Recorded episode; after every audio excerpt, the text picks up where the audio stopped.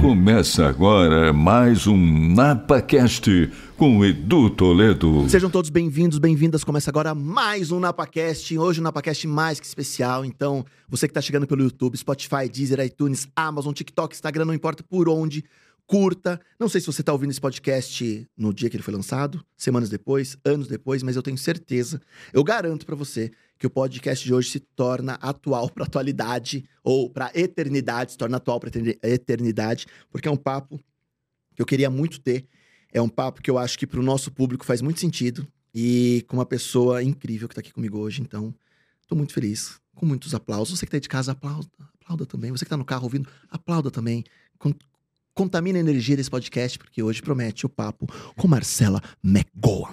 Uau! Cadê os aplausos, gente? Aê! Aqui pode, não, não tem edição, aqui é tudo... Gostei da apresentação. Obrigada, eu tô muito feliz em estar aqui, muito animada pro nosso papo. Obrigado, Marcela. Viu, Marcela? Eu preciso saber de tudo primeiro, tá. de tudo. É, eu, eu, eu conheço a Marcela, lógico, logicamente, pós o reality, uhum. pós B B B. Isso foi um divisor de águas na sua vida, pela questão profissional... pessoal, tudo, e você conseguiu surfar, lógico, conseguiu surfar essa onda, né, dá pra ver por números, por tudo, mas o quanto, o quanto isso realmente mudou. Eu não quero falar de B B B, eu quero falar desse marco na sua vida, de assim, fui convidada, me inscrevi, não sabia o que era, não sabia o que acolher, e o caminho trilhou e foi pro outro lado. O Big, eu acho que ele foi pra mim é... a primeira sa... grande saída da caixinha que eu vivia. Assim, na primeira não, acho que é a segunda, né? Eu sempre fui uma pessoa, uma, uma menina bem criada pra ser uma princesa, sabe? Aquela coisa. Então, todo o enredo da princesa, eu, eu vivi a vida inteira bonitinha. Então, formei bonitinha em medicina, namorei dez anos, casei, fiquei, né? Tudo, tudo muito certinho. Fui morar junto só depois de casar. Todo esse enredo. E aí, chegou uma fase da minha vida que eu falava pra minha mãe assim, mãe, sabe a Alice, quando ela come a balinha, ela fica muito grande pra casa? Eu me sinto assim na minha vida. Então, eu comecei a sentir que eu tava presa numa vida que não era minha, num roteiro que não exatamente era o que eu gostaria de escrever pra mim. E acho que a primeira grande quebra foi meu divórcio, né? Primeiro eu me divorciei. E aí, no ano seguinte, eu fui pro Big Brother. Caraca! Então, o Big, ele foi, foi extravasar... a Marcela que precisava sair de dentro de mim, sabe? Eu vivi ali há um ano, mais ou menos, um processo de quais são as minhas vontades e não as vontades que alguém escreveu pra mim, ou alguém disse, ou que eu acho que vai agradar mais as pessoas. Você parava pra se autoconhecer, assim, separava? Hum, não muito, assim. Sendo muito sincera, eu, eu segui bastante o script. Eu tentava, né? Mas era muito... Era, era, eu tava muito imersa naquela realidade. Quando eu comecei a trabalhar no SUS, e aí eu comecei a trabalhar com parto, humanização de parto, essa realidade das outras mulheres foi um despertar pra mim. Ah. Então isso foi muito curioso, assim, porque foi lá que eu comecei a ver, eita, mulheres são oprimidas. Porque assim, por mais que obviamente eu era uma pessoa, uma mulher oprimida, dentro de tantos recortes que eu tinha de privilégios que eu tinha ali, uhum. isso esbarrava em mim de maneiras muito sutis, muito difícil de perceber, sabe? Então, é, era, era difícil de ter noção de como era uma sociedade em relação a ser mulher, ou quais possibilidades eu tinha além daquela que ali estava tão confortável pra mim.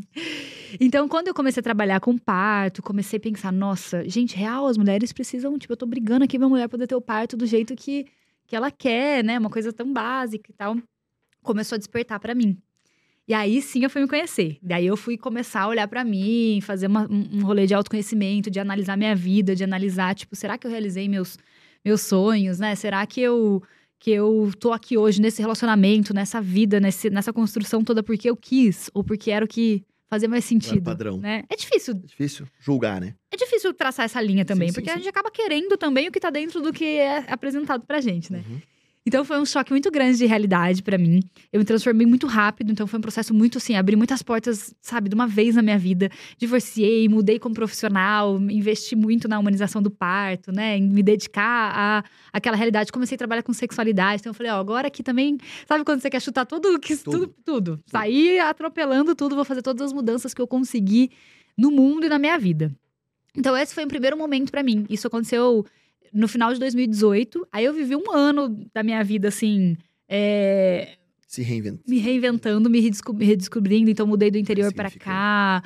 É... Fui trabalhar só no ramo que eu queria. Então, tipo, fui me dedicar pra humanização mesmo do parto, né? Fui me relacionar com mulheres, fui me relacionar com outras pessoas. Fui entender o que, que eu queria ali da minha vida. E me inscrevi pro Big. Quando eu me inscrevi pro Big, foi mais esse momento.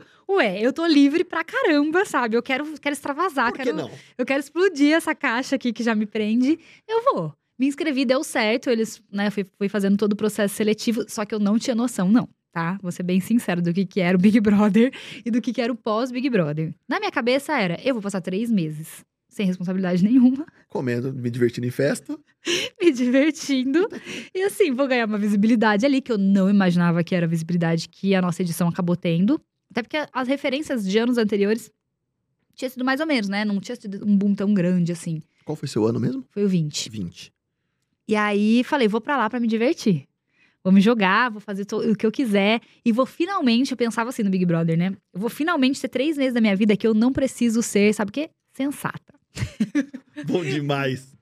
Não preciso, demais. não preciso, sabe? Não, não é a doutora Marcela, ninguém nada. depende de mim pra nada. nada. É só eu e eu vou, eu vou ser responsável, vou fazer Sem o que eu quiser. Sem conhecer ninguém ainda, né? Sem Melhor conhecer ainda, ninguém. Né? Vou ser responsável, vou poder festar. Fazia muito tempo que eu não festava, porque o, a parte da obstetrícia é muito complexa, né? Você fica muito presa. Então, fazia muito tempo que eu não bebia, não festava, não, não era irresponsável. Eu falei, eu vou ser responsável três meses. Entrei lá, o pessoal achou que eu era o quê? Sensata. Não sei em que momento teve esse jogo, que teve, veio teve a tal da... Aí. A Bia Boca, ela sempre zoou isso comigo. Ela fala, amiga, só teve um, uma palavra que foi problema na sua vida, que foi sensata. Não existia Porque isso. uma fada você é, mas assim, o, o sensata realmente eu não sei se é, né? Então eu queria o contrário Demais. do que foi o papel que, uhum. que, que rolou pra mim, né? O script que rolou lá dentro pra mim. Só que por eu estar vivendo essa transformação toda, né, muito, muito consciente do mundo e das coisas, ou despertando ali, né, aquela situação que rolou dos meninos foi uma situação que me impactou muito grande. Porque eu tava naquele momento, assim, ferrenho. Toda mulher que descobre ali o feminismo, né, que começa Sim. essa descoberta, a gente tem um momento mais Já ferrenho uma... que você não... E recente, né? Que você não quer nem ponderar, você quer, tipo assim, vou passar, atropelar os homens, sabe? E aí eu tava muito nesse momento, assim, de querer que o mundo tivesse essa descoberta. Eu queria que, eu não queria mais que as mulheres vivessem igual eu vivi. Queria que elas tivessem consciência, queria que elas não aceitassem, que elas não... Tava muito assim, ainda tô, né? Mas hoje eu aprendi a construir isso, talvez, entendendo limitações, uhum. entendendo timings e tal. E aí, fui pra lá, e aí a galera to- rolou todo esse papel da fada sensata lá dentro pra mim, e eu querendo ser insensata, o povo querendo que eu fosse sensata. Rolou essa situação, enfim, foi muito, foi muito engraçado, foi muito caótico. E aí, a experiência Big foi maravilhosa na minha vida. O estar dentro do reality foi sensacional. Eu acho que, assim, eu nunca vivi uma coisa tão doida e tão é entregue. Loucura. E tão, também, tipo, fora da caixa do que eu já tinha vivido na minha vida. Igual foi o Big, né? Então, tá lá, tá competindo, tá festando, tá conhecendo gente nova. Saber que você tá sendo televisionado. É tanta loucura que você, tipo, cara, vou só viver. Vivi ali o meu roteiro, pelo menos, sem saber muito qual era o roteiro do povo pra mim. Vivi meu roteiro e quando eu saí, foi um grande choque. Foi um choque pro lado positivo e pro lado negativo. Positivo, rolou muita visibilidade, né? Tipo, que legal, caraca, saí de lá com, sei lá, acho que na época quatro milhões e meio de seguidores, né? Todo mundo falando da edição, foi a edição, foi uma edição marcante, uhum. né? Pandemia, etcétera. E saí de lá com uma exposição que eu não tava habituada. Então, assim, também foi um choque, sabe? Saber também... lidar com isso. Eu não sabia, eu não estava preparada. Não é, mas a doutora Marcela estava indo no SUS, bonitinha ali, é, já não era mais isso, né? Eu não estava preparada, definitivamente, sabe? Então, foi um divisor de águas é, importante em vários sentidos, né? Primeiro, eu me libertei de muitas coisas indo pra lá. Eu tive um impulsionamento dos assuntos que eu falo, da minha persona, muito grande. Mas eu também tive que lidar com uma coisa que eu não estava pronta. Que era rejeição, que era nem todo mundo vai gostar de você, que era as pessoas vão julgar o que você faz, as pessoas vão assistir a sua vida e querer opinar sobre ela. Então, quando eu saí, isso foi um baque bem grande pra mim, no sentido de saúde mental mesmo, sabe? De, de, de me reestruturar, assim, não tava pronta. Eu tinha... Eu acho que eu, eu só tinha tido um cancelamento na minha vida, que tinha sido o divórcio... Que eu fui re- micro-regionalmente cancelada, ali, né? Dentro do meu ali, grupo. Tá tranquilo ali. Eu tinha sido tá cancelada, mas, era, mas assim, mudei de cidade e cancelamento ah, ficou acabou, ficou lá. E tá. aí, eu não tava pronta. Então, foi, foi complexo. Foi um amadurecimento muito grande, uhum. sabe? É, parte de mim, que era uma parte legal, também parou de existir, né? Que era uma parte um pouco mais ingênua, sabe? Um pouco mais... Ah, iludida com a vida, ou com as pessoas, ou... Eu ainda era uma pessoa que, que tinha aquela crença de que só gente boa se dá bem, sabe? Todo mundo é do bem. É, as pessoas são mais bem do que mal. E aí, eu, eu, eu tinha isso na minha vida, sempre tive. Fui uma, uma pessoa meio poliana, assim, sabe? Uhum. E mesmo tendo vivido algumas coisinhas ali, eu ainda tinha essa crença. E, e lidar com isso foi difícil pra mim. O Big Brother rompeu com... Tem um momento, acho que na vida de todo mundo que a gente entende isso, né? Com essa ingenuidade de que, cara... Sim, pessoas não tão legais também se dão muito bem. Pessoas legais passam por coisas muito ruins. É, as pessoas, as pessoas julgam pessoas, as pessoas machucam pessoas gratuitamente. Então, foi um momento um pouco difícil assimilar, sabe? Imagino. Eu acho que foi mais difícil assimilar essa percepção do mundo do que assimilar o que passou pessoalmente comigo, uhum. sabe? Porque eu tive... Meu, meu, meu foi... foi... Foi bem equilibrado e foi mais positivo do que negativo, obviamente, né? Mas o negativo me trouxe uma visão de mundo que até ali eu não tinha. Então foi um momento de... Caraca, pois é. É, não é nem tão bonitinho assim, né? Nem sempre ter boa intenção, ou ser uma pessoa do bem, ou vai funcionar, sabe? Às vezes você precisa ter malícia, uhum. às vezes você precisa jogar. Às vezes você precisa trapacear, às vezes você precisa passar por cima de pessoas. Assim, claro, tudo, todo, sim, todas sim, as coisas sim, têm sim. custos, mas... Mas falar não, enfim... Dependendo é... do, do que você quer de objetivo, nem sempre só ser uma pessoa bem intencionada vai funcionar. Uhum. E aí foi um pouco difícil. Então foi um grande divisor, ganhei muita projeção, ganhei muita coisa linda, amadureci muito. Amadurecer é importante, mas amadurecer é triste também, porque a gente e, perde... E nessa, e nessa saída, Marcela, que, que você fala do amadurecimento dessa troca... Há um pensar de Marcela sai como uma profissional que ela já é, falando de, de sexualidade, falando da medicina, de parto, da, de, de ginecologia, seja o que for. Uhum. Eu, eu quero ter um ganho assim ou eu quero me tornar artista? Então... Porque deve, deve ter um balanço ali, né? Sim. Quando você sai, né, as pessoas ficam muito assim... Tem que aproveitar, porque você tá numa rápida visibilidade, então tem que fazer qualquer coisa, a qualquer custo, e não sei o que, rararã. E aí eu era meio um... Eu dei até trabalho, coitada da minha irmã, que cuida das minhas coisas, ela tá aqui. Dei até um pouco de trabalho, porque eu falava, eu não vou ser famosa a qualquer custo. Tipo, eu não quero, isso não me faz bem, não faz bem postar um negócio que não tem a ver comigo, não me faz bem abrir minha vida desse tanto, não me faz bem deixar as pessoas escolherem com o que eu vou me relacionar, o que eu vou fazer, tipo... Eu admiro quem consegue conduzir isso nas redes hoje e abrir a vida como um diário. Eu não quero. Então, o que, que aconteceu? Nesse meio tempo, o que me resgatou da minha saúde mental, que me fez voltar a Marcela... Porque quando você sai de lá, você também sai um pouco assim... É a primeira vez que você ouve tanta opinião sobre você. Quem sou eu? Sabe? O que acham que sou. É, mas tipo assim, quem sou eu? Uhum. Porque se eu for olhar... Tem muita gente dizendo que eu sou a pessoa mais incrível que eles já viram passar na face da Terra, sei lá. E também tem um monte de gente dizendo que eu sou uma pessoa horrorosa. Quem sou eu, sabe? Tipo, quem sou eu? Nessa média toda, quem é a Marcela? Então, uma coisa que me ajudou muito a quem sou eu foram as minhas pacientes antes do Big Brother. Porque elas me traziam muita coisa linda, me falavam muita coisa linda, muita coisa ponderada, que não era nem o encantamento de uma pessoa da mídia... E nem o desapontamento de uma pessoa que, que, que não seguiu o roteiro que você esperava pra ela, por exemplo. É Era tipo, cara, você fez isso na minha vida, sabe? Você foi isso, graças a você isso aconteceu. Então, minhas pacientes mandavam muitos, muitos depoimentos, muitas coisas lindas. E foi ali que eu falei, cara, eu tenho valor no mundo. Tipo, eu sempre soube desse valor. Por que, que eu tô deixando as pessoas sequestrarem esse valor? Porque elas não estão felizes com algum comportamento que eu tive que não era o que elas esperavam de mim. Então, assim, eu tenho o meu valor, eu sei onde ele tá. Então, minha profissão me ajudou muito. Imagino. E eu acho que ancorar ali me ajudou, sabe? Porque eu falei, isso aqui eu sei, eu faço muito bem. Aqui eu faço muito bem, eu ajudei muitas pessoas, muitas pessoas são gratas a mim por isso. Então, o que eu posso fazer muito bem com essa visibilidade toda que eu ganhei? E aí, eu fui conduzindo pra esse lado. Então, eu pensei, eu quero trazer mais da minha profissão e mais do meu propósito de vida do que ser artista.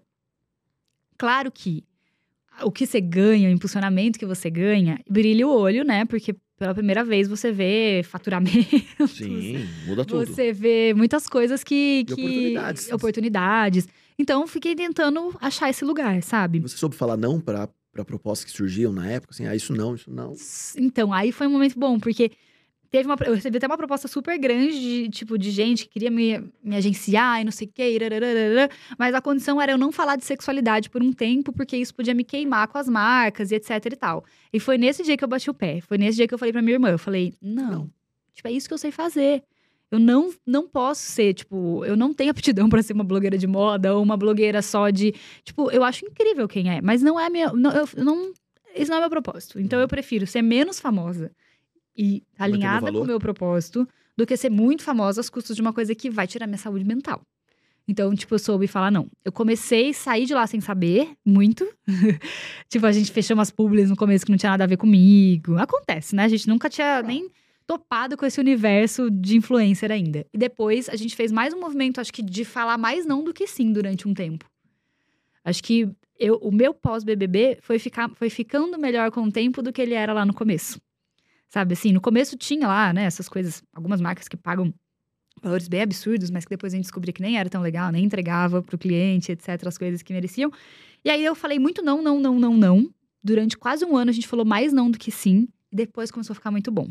Porque daí eu fui me posicionando, né? Que daí eu acho que as marcas que vieram depois, tipo, falaram, não, aqui dá pra, dá pra investir. Dá pra investir. A imagem dela não tá associada com qualquer coisa. Mas aí vem, ela... o primeiro, vem o primeiro pensar de capacidade empreendedora da Marcela? Foi vindo aí. Foi vindo aí. Foi quando eu fui... A empreendedora veio quando eu fui entendendo que eu construí uma, auto... uma autoridade muito forte dentro de um assunto. Eu já era, né? Mas no meu micronicho ali. Sim. E aí, eu, quando eu, como eu optei por seguir nesse caminho, eu fui construindo essa autoridade. Então, eu fui falando saúde, sexualidade, saúde, sexualidade, saúde, sexualidade. Perfeito. E, tipo, uma hora as marcas começaram a... Eu era o nome pra elas pra falar de saúde e sexualidade. De prazer e não sei o quê. Eu falei, uai. Se as marcas estão me procurando, eu tenho um potencial de vendas aqui dentro desse nicho. O que que eu posso oferecer, né?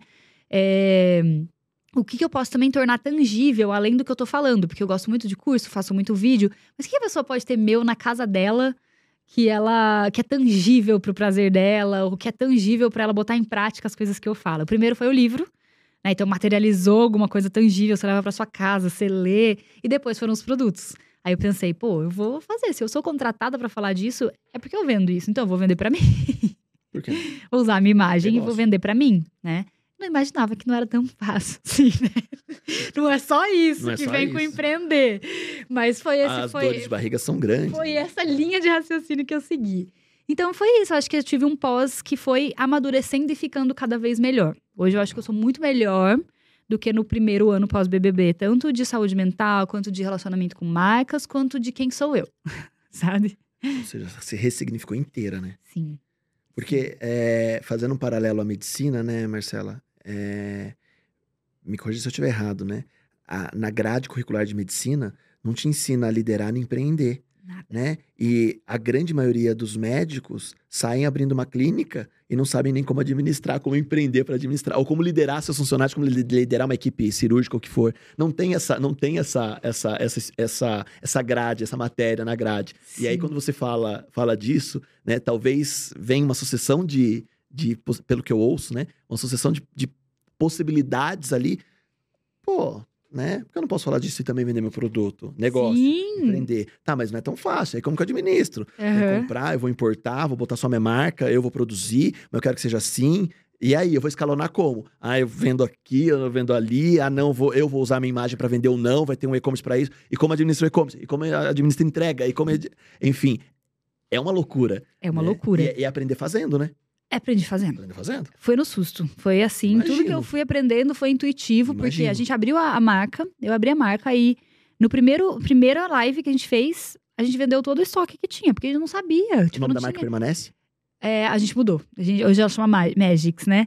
Mas assim, a marca, quando eu abri, ela, a gente vendeu na primeira live. Aí eu... Eu não tinha nem comprado estoque, porque eu não sabia quanto ia vender. Aí, tipo, nossa, não tenho produto agora, sabe? Aí o site caiu. Aí eu não sabia nem o que eu tinha que contratar. Foi assim, juro. A primeira semana embalou caixinha, fui eu, literalmente. Tipo, minha família, né? Foi, foi assim, foi insano. E fui aprendendo. E acho que o skill de gestão é um skill muito, muito importante, que a gente realmente não tem dentro da medicina uhum. e que deveria ter. Tem alguns soft skills dentro da medicina que, assim, precisaria muito ser desenvolvido, sabe? Mas eu entendo que é um, é um curso tão denso, né? Tão amplo que acaba se priorizando o conhecimento técnico. Mas os soft skills de gestão, né? O soft skill de entendimento de recortes, de diversidades, assim, são coisas que, cara, não tinha como não ter dentro da medicina. Humanização, né? É, humanização. Porque quando você fala de, de um olhar para uma... pro, pro parto, um olhar... Né? Até que ponto a gente tem isso em... Não tem. Não tem, né? Não tem recortes, não sabe? Tem. Que eu acho que é uma coisa que falta muito dentro da medicina. Que é tipo assim... É... Tá bom, eu aprendi a técnica de tudo. Só que o, mesmo, o meu mesmo atendimento é o mesmo para uma mulher... É o mesmo para uma pessoa com deficiência? É o mesmo para uma... Não é. Cada pessoa tem seu recorte. É o mesmo uhum. para uma pessoa trans? Uhum. É o mesmo para uma pessoa de classe social mais baixa? Como que eu explico para essa pessoa como ela usa o remédio diferente do que eu explico para essa pessoa que tem uma classe que, que é letrada? Sabe? Como é que eu desenvolvo esse soft skill de entender que existem recortes não e que o mundo... Não tem essa preocupação, né? Não tem. Não tem. Não tem preocupação de gênero, sabe? Tipo assim, não tem uma orientação de que o mundo é enviesado por uma visão machista das coisas. Sim. Então, como que você... Eu, eu fiz ginecologia e eu nunca tinha ouvido falar disso. Sabe, como que se forma ginecologista sem saber o mínimo de direitos das mulheres, sem saber o mínimo de... de... Porque assim, não tem como isso não impactar na saúde dela. De tudo. Quando eu atendo sexualidade, né, atendia no consultório, assim, noventa por cento das minhas queixas, o impacto era social. Tipo... papel de gênero na sociedade. É isso que estraga a sexualidade das mulheres. Não é hormônio, sabe? dez por cento precisa tomar hormônio, fazer uma cirurgia, fazer qualquer coisa. noventa por cento precisa entender qual é o papel dela como mulher e como romper com, essa, com esses paradigmas dela. Então, assim, são soft skills que faltam, né, na medicina, assim. Falta desenvolver dentro da medicina e que realmente precisaria. Gestão, nossa, eu, eu juro, hoje eu sempre penso como eu gostaria de voltar lá atrás com esse conhecimento de hoje e gerir as equipes que eu tinha de parto, de sabe? Tudo. De tudo. Como eu ia estar mais segura, como eu ia saber des- desenrolar as coisas, delegar funções, fazer todo mundo se sentir mais tranquilo no que estava fazendo ali, né? Mas são coisas que, que eu fui e, desenvolver e, em outro, em outro e, lugar. E uma das formações que mais depende de equipe, de time, de gestão, de tudo, uhum. né? De, né? É, é, é legal, acho que essa sua fala, até para entender... É, para que as pessoas entendam também, muitas vezes, esse julgamento do médico, da médica que tá ali, mas entender também, né? Talvez exista essa lacuna nesse, nessa, nessa grade, mas dessa busca, né? E quando, quando vem essa sua fala, é muito gostoso, porque é, é a pessoa poder aprender, se, é, eu não digo autodidata, mas aprender fazendo, entender que aquilo fez falta, uhum. e se fez falta, vamos colocar em prática agora. Sim, né? Sim. É. Faz muita falta. E hoje eu consigo identificar. Eu nem saberia dizer isso na época que eu tava fazendo faculdade. Então, isso é um ponto. Realmente tem um gap, né? Um gap grande de coisas que precisam ser supridas ali, que, que são soft skills, né? São skills diferentes do técnico, mas que não é preenchido de nenhuma maneira. E que, às vezes, né? Porque, assim, as pessoas hoje em dia tem muito uma fala que é... Ah, mas na internet tem tudo, todo mundo tem tempo de aprender as coisas e etc e tal. E sim, a gente vive num mundo em que se tem mais consciência... das coisas, né? Mas, às vezes, para as pessoas entenderem que elas precisam ter consciência que falta romper a bolha delas, sabe? Sim. Às vezes, você tá tão imerso numa bolha ali, tipo, que você nem sabe que você precisa aprender gestão de pessoas, que você é um péssimo líder da sua equipe médica, porque você não sabe gerir pessoas. Porque... Ah! Nem sabe, parou pra pensar nisso, sabe? Que, que é isso que ela precisaria desenvolver, né? Então, assim, realmente, é, eu, eu sempre gosto de falar pra, pra, pra profissional de saúde, quando eu vou palestrar, que a gente... Infelizmente, hoje ainda tem que ir atrás de outras coisas além do que você aprende lá, sabe? De se desenvolver de maneiras além do técnico, assim. Muito clichê, mas é o pensar fora da caixa, literalmente, né? Tem, tem que ir atrás. Tem que sair. Tem que sair. Tem que sair. E falar de sexualidade, Marcelo, qual a dificuldade hoje, comparado talvez antes do B B B ou lá atrás? Uhum. Qual a diferença hoje para Marcela falar ou para o público receber? O que, que mudou nesses, sei lá, vamos pensar nesses seis anos. Não, a gente está em... dois mil e vinte e três, dois mil e vinte e dois. Três anos, é. Vamos pensar uns três anos antes? Vamos pensar é, nesses uns seis, seis anos, anos né? É. O que, que muda falar de sexualidade em tempos atuais? Olha, quando eu comecei, eu era uma, meio uma das primeiras a falar assim nas redes, né? Ali de, de sexualidade, assim. E eu acho que tinha mais resistência, mas também, nossa, muita curiosidade. Muita. O pessoal era assim. Tanto que eu era pequena, assim, mas eu, o engajamento que eu tinha era gigante, porque. Não tinha quase ninguém falando, né? Não tinha muita gente é, tá tratando dessa temática. Hoje, eu acho que as pessoas estão mais abertas a ouvir. E hoje, eu acho que o trabalho... Existe um outro trabalho que não tinha tanto tempo atrás, que é também é, mapear o que são informações corretas, sabe? Porque muita gente vem com informações muito distorcidas. A internet é ótima, mas ela te apresenta de tudo, né? Tipo, desde coisa... É, tipo, que realmente faz sentido a coisa que a pessoa falou da cabeça dela. Então, eu acho que é assim e é assim. Então, acho que hoje o que, o que é mais diferente pra mim do passado é destruir muitos mitos da atualidade, assim, sabe? Tem que reforçar mitos, tipo, quebrar esses mitos aí da atualidade ainda. Aquela coisa que às vezes a pessoa aprendeu porque viu um vídeo lá no TikTok de alguém que nem trabalha com sexualidade, mas que só falou, viralizou.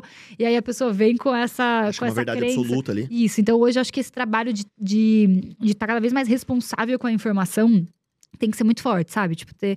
Então, eu, eu sempre bato muito na tecla com as pessoas de eu não tô falando coisa da minha cabeça pra vocês, tô falando, tipo, o que eu aprendi como profissional, estudando, né? Então, assim, você pode até ter sua opinião contrária, mas o que eu tô te dando não é uma opinião.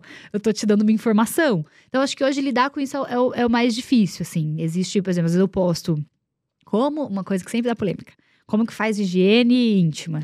Aí vai um monte de gente lá, não é assim, porque eu vi não sei o quê. Eu, não, eu não, eu não tô inventando pra você. Não é como eu faço a minha higiene uhum. íntima, é como os estudos mostram que a gente deveria fazer. Se você acha que não é assim pra você, então é, é, combater isso é um pouquinho difícil hoje, sabe? As pessoas têm muitas certezas baseadas em nada. Porque eu vejo que, que alguns profissionais que falam hoje de sexualidade, é, eu não sei se muitos, eu não vou generalizar, que eu posso estar falando algum comentário errado, se tem uma formação uhum. médica... Pra falar de forma, não sei se é fisiológica ou biológica que fala, qual que é o termo? As duas coisas, As duas coisas corretas. Estão corretas.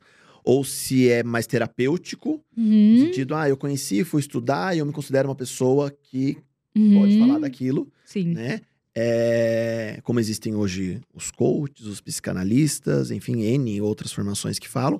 Mas até que ponto? Onde eu busco a fonte fidedigna pra saber se aquilo... Sim. E é, eu acho assim, até quem estuda, independente, assim, você não precisa ser necessariamente médico, né? Existem Sim. muitos ramos que você pode. Fisioterapeutas pélvicas, psicólogas, né? É, sexólogos. Tem muita gente, até a parte de educadoras sexuais. Uhum. Mas alguém que tenha estudado, né? Que não fale seja isso por achismo, uhum. né? Ou seja, um aventureiro na internet, que infelizmente tem bastante hoje. Uhum. Então esse é um ponto, assim. E um ponto que foi um ponto pessoal, né? Que eu nem entendia que eu tava fazendo isso lá atrás, mas que hoje eu entendo com, com muita clareza. É que eu, eu tenho uma linha de comunicação muito... meio contrária ao que é o mainstream da sexualidade na internet. No mundo em geral, né? Porque as pessoas ainda fazem muito conteúdo de internet pensando no prazer masculino, né? Então, assim, conteúdo geral é como cinco maneiras de sentar gostoso, como fazer um... Pode Fale falar a palavra? É um boquete inesquecível, sabe? É, é muito ainda nessa, nessa linha de conteúdo. E aí eu comecei a entender que, cara, não tem problema você querer aprender isso, mas assim, o que, que você sabe sobre você? Quanto sabe, você se conhece. O quanto você goza, o quanto você deseja, o quanto você conhece do seu corpo. Antes de você ir pra página do que você vai se esforçar pros outros, quanto de esforço você coloca na sua vida sexual. Porque isso também foi um entendimento que eu tive, que eu chegava no consultório, e aí, tipo assim, a mulherada tava super insatisfeita, sem querer sexo, com a libido lá embaixo. Eu pensava, mas como é que você quer ter libido se você não faz nada pra você? Tipo assim, como que você quer ter desejo numa coisa que você faz pro outro, assim? Aí, tipo, uma hora você vai ter, essa libido não sim, vem, sim. assim, você precisa ter retorno disso, né? Então, eu trabalho muito nessa linha de tentar romper com, é, com isso. E quando você fala nesse retorno, pensando até, e muito pro nosso público também, uhum. é muito feminino, é, é o se autoconhecer? É não. o se permitir? É, é, o, é o se entender? Né? O que é? Quando eu falo de retorno, assim, principalmente falando em específico de libido, né? Libido, que é o desejo sexual, é hoje a principal queixa sexual das mulheres. Ah. A baixa libido. Por uma série de coisas, né, que a gente vive, entre elas o estresse crônico que a gente vive como sociedade, né? Uhum. A divisão desigual de tarefas uhum. na sociedade, então o quanto ser mulher é pesado para as mulheres, uhum. né, hoje em dia. E, e também, um dos pontos é o sexo que se faz ser um sexo de baixa qualidade, pensando em corpos. Eu tô falando sempre de mulheres cis, né? Sim. Porque é onde a gente tem os estudos, né? Um sexo, pessoas com vulva em geral, mas principalmente mulheres cis, que é onde a gente tem os estudos. É, o sexo que a gente faz hoje é sempre um sexo de baixa qualidade pensando neste corpo. Né? Então, o script sexual que a sociedade vive, impre, prega e, e, e, e gera na imaginação de todo mundo é um script prazeroso para homens. Então, assim, é aquele sexo onde a penetração é o foco, onde eu não tenho outras práticas, né? Onde eu gero pouca conexão, onde eu gero... E aí, onde, onde essa mulher não conhece o corpo dela, o parceiro, a parceira não conhece também. Aí, o que que acontece? Ela entra nessas relações sexuais é, e, e ela tá entregando pro outro, né? Sem pensar nela. Então, ela tá lá se entregando e fazendo. Isso funciona no começo do relacionamento, porque você tá querendo conquistar alguém. Então, quando você tá querendo conquistar, quando você tá ali, né, no começo do relacionamento, o nosso cérebro... fica inundado de substâncias positivas. Então, tem muita dopamina sendo liberada, né? Tem muita testosterona sendo liberada. Então, qualquer coisa vai te fazer, vai funcionar ali naquele uhum. começo. A gente sabe, todo uhum. mundo é assim, né? Deu três meses de relacionamento, a gente tá transando pela casa inteira, né? Aquela loucura. E aí, isso sustenta no começo. Só que como você vai vivendo anos nesse, nesse mesmo script, uma hora, esses hormônios abaixam. E aí, o, sua motivação pra fazer sexo é qual? Né? Dar prazer pro outro já não vai ser uma motivação suficiente pra você. Primeiro que você já conquistou a pessoa, né? Segundo que cansa você ficar só fazendo... O sexo, ele é uma atividade de alta demanda pra gente. Física, mental e emocional. Ele tem uma alta demanda, ele exige uma entrega física, né? Do seu dia a dia, exige mental, que você separa o espaço pra focar naquilo ali. Exige emocional, porque você tem que se conectar, ou se conectar com seus sentimentos, ou com outra pessoa, seja com o que for. Então, se eu faço uma atividade que tem alta demanda e eu não tenho retorno dela... Meu cérebro entende que isso é uma, uma atividade que ele não quer engajar. Uma analogia que eu faço que ajuda a entender isso. Eu falo para as pessoas assim, você faria academia se o seu parceiro ficasse com o tanquinho e com a endorfina liberada? Você vai lá, faz todo o exercício. No fim, quem recebe o corpo e a endorfina é ele. Você faria? Hum. Daí todo mundo fala, não! É isso que você faz no sexo. Quando você faz um sexo que você tira toda a sua performance e quem leva o resultado é a outra pessoa... Uma hora você vai falar, eu não vou fazer isso aqui. O seu cérebro vai te falar, não vamos fazer isso. Isso aqui é uma atividade de alta performance, alta demanda com pouca recompensa. Uhum. Então, ele faz o quê? Atividades, hoje em dia a gente vive uma sociedade também, né? A gente vive uma epidemia de, de, de excesso de dopamina. Tudo estimula a gente dopaminergicamente falando. Então, ver um filme libera dopamina, é, comer uma coisa gostosa libera dopamina. E a dopamina é o hormônio de recompensa no nosso cérebro, é um neurotransmissor de recompensa. Então, ele é o que faz a gente querer mais vezes aquela coisa, porque quando você libera ela, ele entende, hum, bom, legal. Quero mais, quero mais, quero mais. Entre ver Netflix, quietinhas, baixa demanda, né? Com alta liberação de dopamina e fazer sexo pra ter alta demanda sem liberação de dopamina, sem, sem substâncias... Não faz sentido, fica mecânico. Não faz sentido. Não faz sentido. Então, é, é biológico e fisiológico que o seu corpo vai te dizer, a gente não vai engajar numa atividade que não tem retorno pra gente. Tipo, aí você começa a ficar com preguiça, você não quer transar, começa a evitar, começa a fazer aquele sexo por obrigação, e aí a catástrofe da vida sexual. E quando é o inverso, Marcela? Quando o parceiro ou a parceira se preocupa muito mais no prazer do outro do que no prazer próprio. Então, mas é isso que acontece quando a gente faz isso, quando a gente tá preocupado no do outro. Ah, você fala quando... É, então, mas é, é isso que acontece no seu corpo. É, vamos... O contrário, quando alguém pensa só em você e não pensa no outro... É. É, aí também não, é um equilíbrio, né? Uhum. Aí, por exemplo, pensar no nosso prazer não tem nada de errado. Pelo contrário, a gente tem ah, não, que eu, pensar. É, acho que eu não, não expressei mal. Quando eu é, proporcionar o prazer ao outro é o que me engaja pra ter prazer próprio. Então. É isso? Tá. Seria isso, isso? Esse é um ponto. Mas proporcionar prazer ao outro vai te engajar, é isso que eu tô falando. Pontualmente, tá. Né? Vai te engajar no começo. Ah. Pode até ser um fator de ativação da sua libido. Com certeza, uhum. Quase todo mundo gosta de ver alguém... Tá sentindo desejo por você. Sim. Isso é mentalmente um gatilho excitante para a maior parte das pessoas. Mas se você construir uma vida sexual onde o seu foco é dar prazer pro outro, para a maior parte das pessoas, pode até ser que existam pessoas que só isso funcione para elas. Uhum. Mas para a maior parte das pessoas isso não vai ser suficiente a longo prazo. Uhum. O prazer do outro não vai ser suficiente para manter a sua libido em dia, né? Então assim, não tem nada de errado querer dar prazer para as pessoas, sim, sim. De jeito nenhum. Mas se a gente não tiver recompensa no nosso prazer, se a gente não sentir orgasmo, prazer mesmo, que não precisa ser necessariamente orgasmo. Se a gente não estiver tendo coisa em troca, é uma atividade que eu, eu começo a evitar fazer. Que é o que acontece com quase todos os casais a longo prazo. E tem muito a ver com isso. Com quanto o nosso script sexual é empobrecido e só pensa no prazer de homens. Uhum. Né? Então, a gente não tem ali construção de práticas e é, coisas gostosas para o prazer daquele corpo. A gente não tem investimento em sexo oral bem feito, com tempo, considerando como uma prática sexual e não como preliminar. Uhum. A gente não tem masturbação, multa, toque genital, com uma qualidade feita. A gente não tem estímulo clitoriano em geral, né? Naquele corpo ali com vulva, ou estímulos dedicados àquele corpo com vulva, ou seja, qual estímulo aquele corpo gostar. Uhum. Pensado, tudo isso é considerado uma subcategoria do sexo. Né? Então, tipo, penetração é a categoria principal. E as outras coisas ficam como subcategorias de sexo. Que as pessoas despendem pouco tempo ou acham que tem menos importância. Ou acham que se isso for necessário para eu chegar no orgasmo, eu estou roubando, sabe? Eu, não, eu tenho alguma coisa errada comigo. Porque como que eu não chego ao orgasmo com a principal prática? Que é a penetração. sendo que dois terços das mulheres não chegam ao orgasmo com penetração.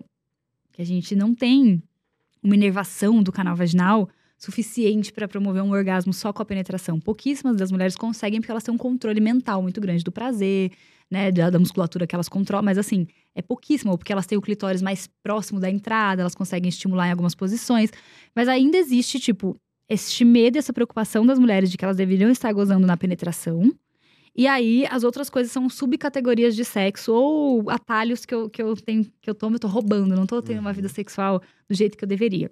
Isso cai por terra em relacionamentos entre mulheres.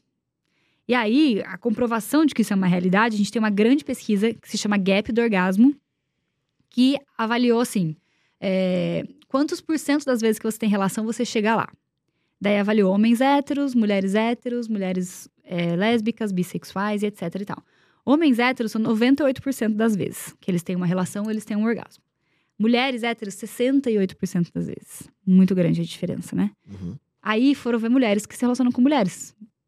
oitenta e oito por cento das vezes. Tipo, sobe muito. Sobe vinte por cento.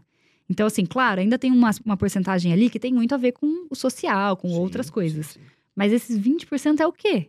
O que, que as mulheres sabem fazer com outra mulher de tão diferente que elas gozam tão mais na relação, né? Na verdade, simplesmente a penetração não é o script principal desse sexo. Então, é um sexo que vai, vai manejando diversas práticas diferentes ali, né? Um sexo com muito mais toque, com muito mais contato, né? Com muito mais estímulo clitoriano. Um sexo que é pensado para este corpo ter prazer. Uhum. Então, o que eu acho que falta no sexo hétero em geral é este olhar de tipo... Tá bom, eu já entendi que a penetração é importante para este corpo e para esse outro corpo. Uhum. O que, que é importante? E como é que eu dou o mesmo valor para essas coisas dentro do sexo? Né? Como é que eu encontro um sexo em que eu valorizo essas duas coisas, três, quatro, cinco práticas que eu quero fazer aqui, dependendo do que dá prazer para outra pessoa. Então é isso que falta, eu acho, hoje, no sexo hétero, essa observação de que esse script que a gente tem não é suficiente.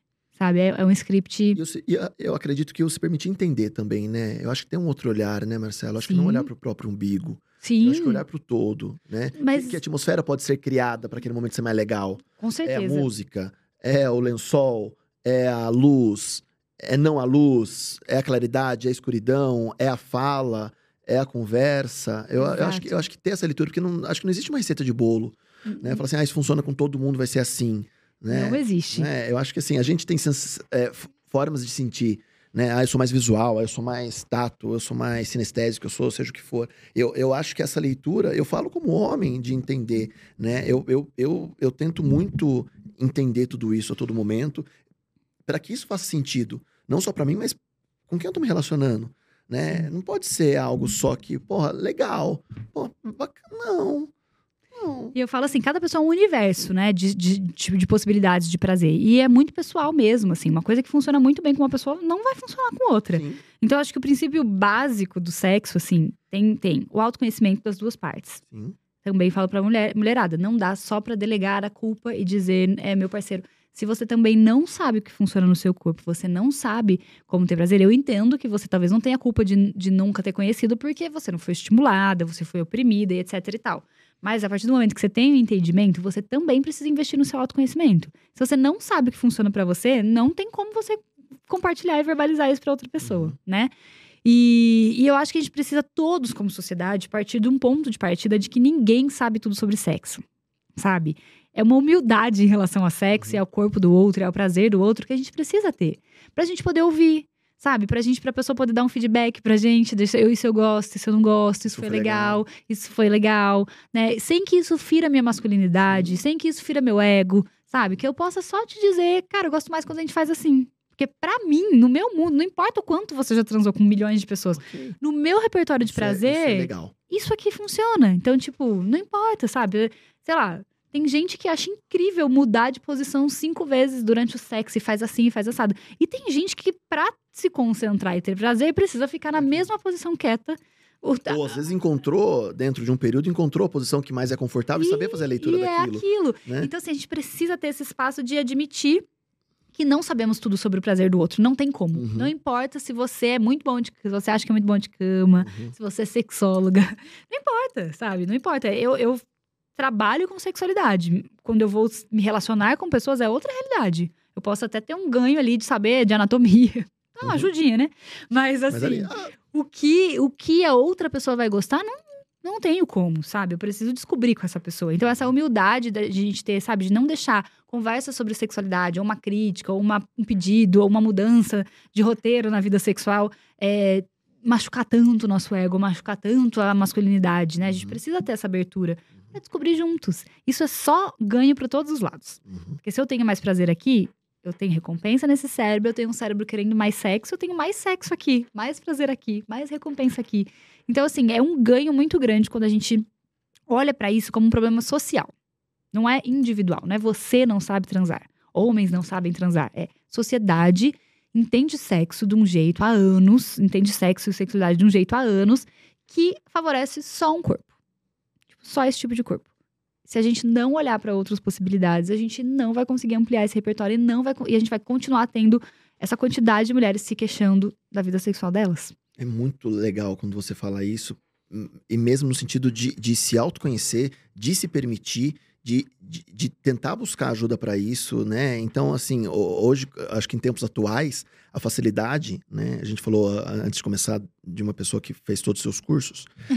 é, mas eu acho que é, assim, para que eu me entenda, onde eu vou buscar essa informação? Uhum. E, e por que que eu quero me entender, né? Então, quando eu vejo uma troca que funciona, né? Quando eu vejo uma troca que é legal, por que que eu não posso manter, né? Será que a repetição se torna enjoativo?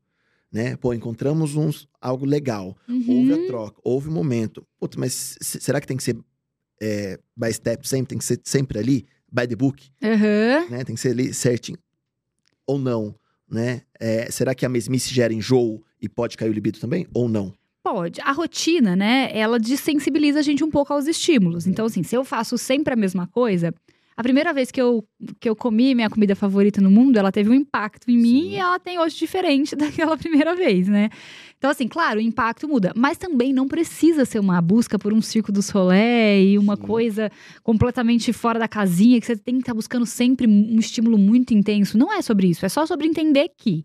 É, às vezes, a gente muda também, a gente quer testar coisas, a gente quer... Mas são coisas sutis, do dia a dia. E se você achar uma fórmula que funciona, também não tem nada de errado fazer a fórmula que funciona. Sabe, é entender... Ah, chegou um momento que eu acho que essa aqui não tá mais funcionando tanto, sabe? O que, que a gente pode fazer de diferente? Ou eu tô com vontade de experimentar outra coisa, né? Então, não precisa ter medo da rotina. Rotina, ela pode ser... Ela é muito benéfica pro nosso cérebro, pra gente como ser humano, pro casal. Porque a gente ter segurança... Né, no que a gente está sentindo, mantém a gente com a autoestima melhor, né, mantém a gente é, com estabilidade na vida me- me- melhor mesmo, com menos preocupação mental e etcétera. A rotina, ela não é uma coisa negativa. O que a gente não pode deixar é ela ser uma coisa totalmente estrita, né? E uhum. assim, não, ah, essa é a rotina, então nunca tem Vamos flexibilidade. Não, não, a rotina é bom, mas às vezes a gente vai precisar de umas flexibilidades. Às vezes a gente vai precisar, dentro dessa rotina, ter um foco pro sexo, ter um olhar pro sexo, ter um...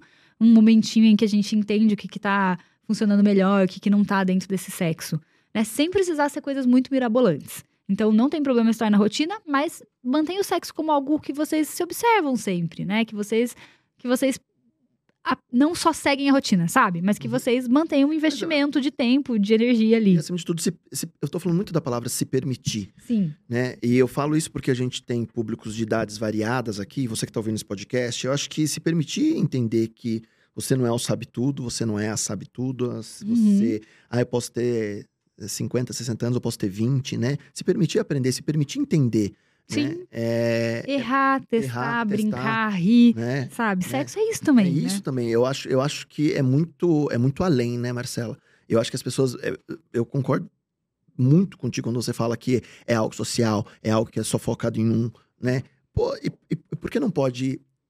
romper esses tabus e até de falar de uhum. sexo, né? Eu acho que as pessoas têm uma dificuldade quando vai falar de sexo, é piada, uhum. né? É a difamação, Sim. é o pejorativo, né? Não é falar de sexo pra entender, né? Então, você fala assim, ah, vou numa mesa de bar, vou falar de sexo pra entender ou pra querer mostrar o que eu fiz? Aham, uhum. eu falo sempre isso.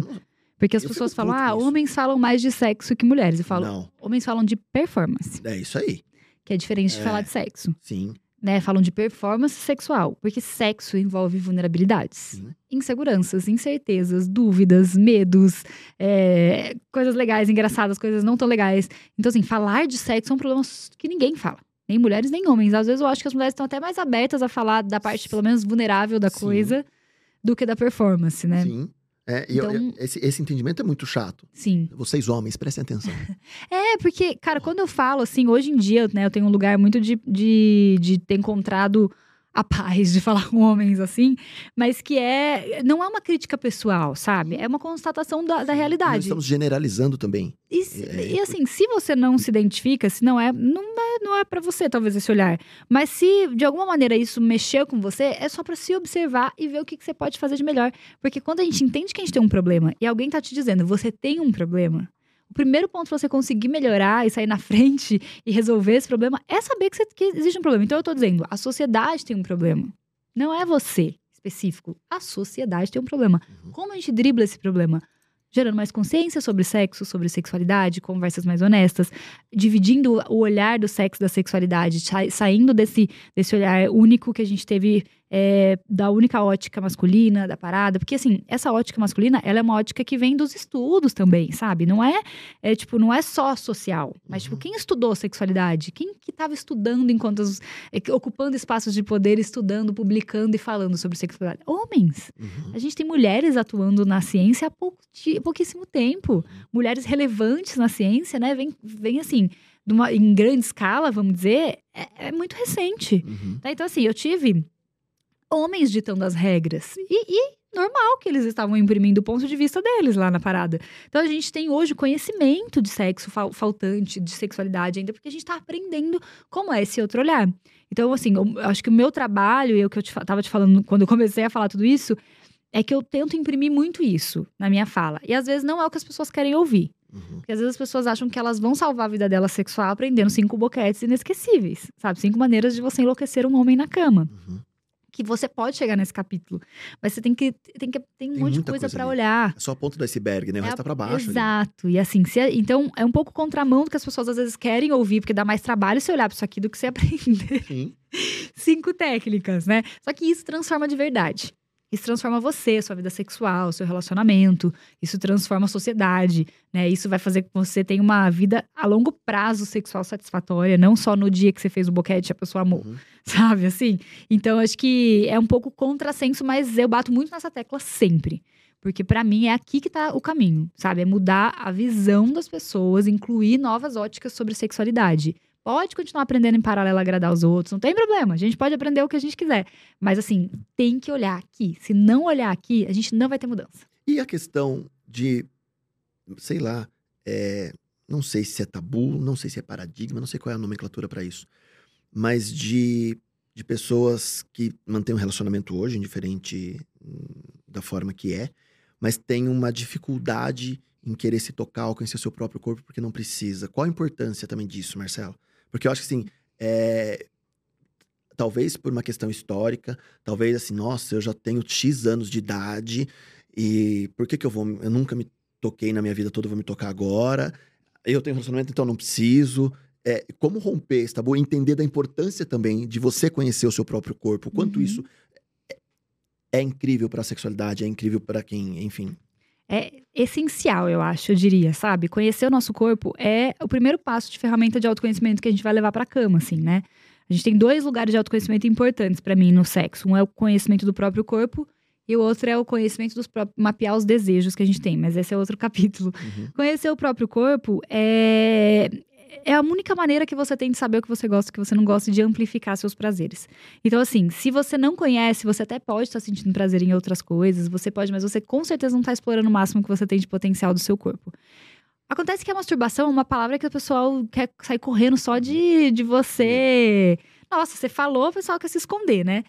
Não pros homens, em geral, né? Porque pros homens, desde pequeno, quando alguém vê um menino ali mexendo, acha engraçadinho, acha bonitinho. Então, existe essa permissão do, seu, do conhecimento, de conhecer o próprio corpo. E é isso que faz com que também os homens cheguem numa fase adulta muito mais tranquilos em relação à sexualidade nesse sentido. Como eu faço pra sentir prazer é muito óbvio pra maior parte dos homens, né? É, eles chegam até num limite de que é mais difícil controlar esse prazer do que sentir o prazer, né?